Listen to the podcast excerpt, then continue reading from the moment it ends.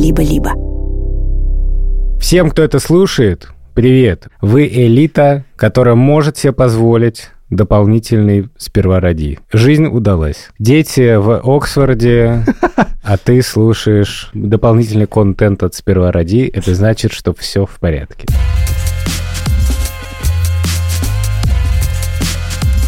Все, все, все в порядке.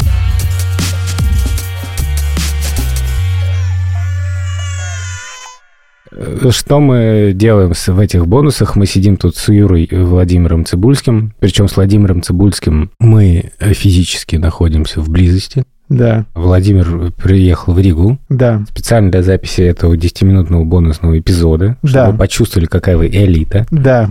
Мы попросили слушателей, чтобы они прислали какие-то истории, чтобы мы их обсудили. И в этот раз мы попросили что-нибудь прислать про 1 сентября, которое стремительно, к сожалению, над нас надвигается.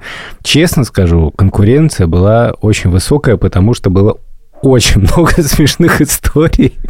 Но, пожалуй, мы выберем самую душещипательную и смешную – и прочтет ее Юрий Сапрыкин, потому что когда я себе представляю героя этой истории, почему-то мой мозг рисует именно Юрия Сапрыкина. Марина Котик, матерь котов. Под таким ником у нас э, в чате пишет Марина. Хочется верить, что Марина Котик, матерь котов, подписана на наши бонусные эпизоды, и мы передаем э, ей большой привет. Итак, приехала к сыну с рубашкой и брюками, чтобы нарядить и ехать на линейку, и обнаружила, что сын отстриг себе челку под корень, сделав притчу под Йоланди. Поясните, что такое Йоланди? Йоланди — это э, девушка из группы Диантворд.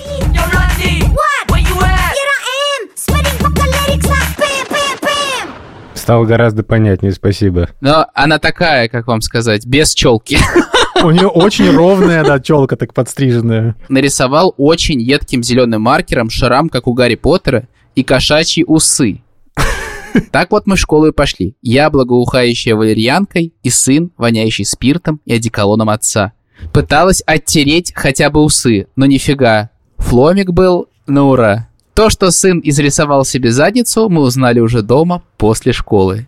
А, мне кажется, как бы еще интересным фактом, что а, матерь котов пишет, что она благоухала валерьянкой. Но мне это живо напомнило рассказ Драгунского «Кот в сапогах». Ну, у него не было костюма, и у него не было, кстати, мамы. Мама куда-то уехала. А вовлеченное отцовство тогда было еще не в моде, видимо. Поэтому, как бы, mm. то, что папа может подготовить ребенку костюм, но, видимо, он был на работе просто. Ну, короче, он, Дениска этот остался один, и он очень смешно описывает вот эту новогоднюю елку. Это, наверное, где-то 60-е годы. И он говорит, что, в принципе, там есть два вида. Все или гномики... Или снежинки. Или снежинки. Снежинки — это когда много-много марли, а посередине какая-нибудь девочка. Вот. И в результате они не знают абсолютно, что сделать. Дениска идет к какой-то соседке в каких-то шляпе. Они там рандомно подбирают элементы костюма, но не знают, что это. Типа, все окей, но не понятно, что это. И потом приходит соседка и говорит, ой, вылитый кот в сапогах. И они так решают, что это кот в сапогах. И тоже Дениска пририсовывает усы, еще пришивает хвост, и этим занимается Денискин друг Мишка. И Я поэтому, хочу сейчас просто заметить, что поэтому, в данный момент э, люди, заплатившие деньги за то, чтобы это услышать, они получают еще и аудиокнигу. Вот пересказ Пересказ Драгунского. Да, и Мишка, значит, ему пришивал к штанам сзади хвост и всего исколол его иголкой. Я это все рассказал для того, чтобы перейти к теме, что на заднице сына матери котов тоже был некий рисунок а было что-нибудь у вас такое, что ты приходишь на 1 сентября, короче, не в форме, тебя... разрисованным? Ну, я не знаю, каким-нибудь, не таким. Я помню, что когда ты учишься в определенном классе, в определенном возрасте, то есть такая проблема, что иногда у тебя прыщи. Есть такое. Особенно попе. Но знаешь, что нужно, чтобы их не было? Разрисовать их фломастером? Нет, есть больше овощей. Блин, мы это в первом сезоне обсуждали. Да, да, да, да, точно. Точно. Что? Чтобы не было. Как там? Чтобы на попе не было прыщей, надо кушать больше овощей.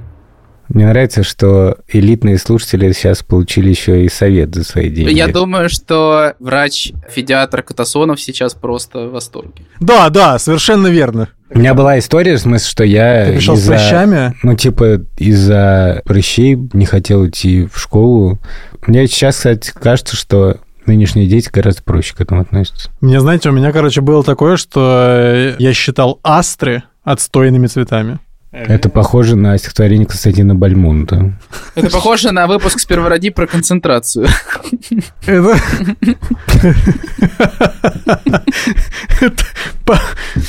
Смотрите, это... Какой период именно? Ну, Осенний? Нет, это на самом деле это скорее Есенин какой-то, да? Осенин. Ну, типа. Что такое? А что, тебя заставляли приносить астры? Но у нас были только астры на огороде. К этому моменту оставались. Как говорится, пераспера адастра. Педестера пилястра. А понтовые чуваки шли с гладиолусами. Ароматами. Гладиолус. Сейчас я понимаю, что астры гораздо круче, чем гладиолусы. Я не помню конкретно, но вот у меня был какой-то букет супер нестандартный. У меня все часто вообще было нестандартные. Потому что... Ну, у тебя всегда все не так. У меня очень были хорошие родители, и есть. И поэтому ну, вот маме нравилось какие-нибудь там цветы, какой-то букет там полевых цветов, потому что вот конкретно учительница ей казалось, что очень будет здорово, если вот бы такие... А я смотрел вокруг какие-то розы, там какие-то гладиолусы, какие-то... Вот, я думал, блин, какой-то у меня очень букетик кринжовый. Но в итоге я сейчас считаю, что нормально. Слушайте, а вот мне, а, знаете, какая история понравилась? Вот две истории. Значит, пер- сначала, значит, пишет Алина. Алина, привет, если ты нас тут слушаешь. Мой папа так приехал на мою линейку в первом классе. В другую школу. Отстоял половину линейки, и его почти это не смутило. Мама была в бешенстве. На эту историю про папу, который приехал в неправильную школу, э, неправильного папу, который приехал в неправильную школу, значит, отвечает Сивиль. И она рассказывает, что у нее была такая же история в Израиле. Только ее свекор сдал ее сына в другой садик, и его не смутило, что воспитатель говорил на иврите, и брать ребенка не хотел. Мне кажется, это гениально. В смысле, насколько он был настойчив, что он такой, да забирайте. Короче, когда сказали про линейки, то у меня разблокировалось воспоминание. Дело в том, что я учился в школе, ну, это частная школа, Пироговская школа. А там правда был такой гимн? Это мы, пироговцы. Там было два гимна, и мы ровно сегодня утром с Тишей об этом говорили. Тиша шел сегодня в новую школу, и такой, типа, не смущает, что там 1 сентября какое-то вот посвящение. Типа, я говорю, чувак, меня посвящали в пирожки, и я из-за этого на сцене вылезал из печки. Так что давай не будем про это. О, кстати, помнишь, у нас был в первом сезоне Бан а, in the Oven? Да, Вот. Какое кольцо закольцевалось тут. да, и, короче, Слушай, я придумал гимн. подожди. Это мы, пироги, мы друг другу не враги. Ты ему помоги. Что-нибудь там... э, Ты капустный, я мясной. Пироги всегда с тобой. все остальные — это отстой. Короче, и директор этой школы очень любил линейки. О, что-то все они отстой, что-то среди нас Лев Толстой. Можно так еще... Они любили линейки все? Да. И Линейки собирались обязательно 1 сентября, и проходил еще молебен. И дело в том, что наша школа была... Блядь, что? Подожди. Я отвлекся на телефон, читаю истории, и Борзенко такой. Просто обычное дело, что наша линейка начиналась с молебна. Дело в том, что наша школа стояла на кладбище, в смысле буквально на кладбище, на костях. Там рядом есть церковь святого мученика Марона, если я не ошибаюсь, в Убегородском переулке. И, знаете, у меня... Кто я- я- тоже я- я- мученик, всем Я привет. с, де- я с де- я с детства, короче, э, обожал программу «Слово пастыря». Она проходила как раз э, перед мультиками в воскресенье. Наконец-то честь для меня оказаться в одной студии с ее ведущим. Давай, слово пластыря. Слово Короче. папа.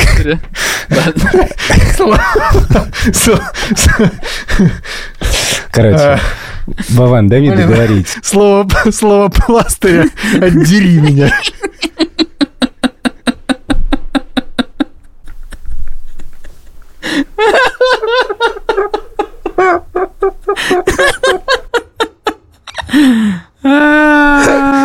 Famous last words просто. Блин, это просто премия редколлегия. Нас ждет.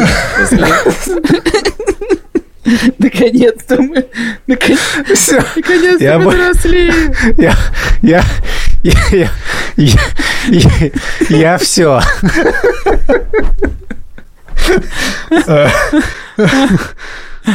Поэтому служили молебен.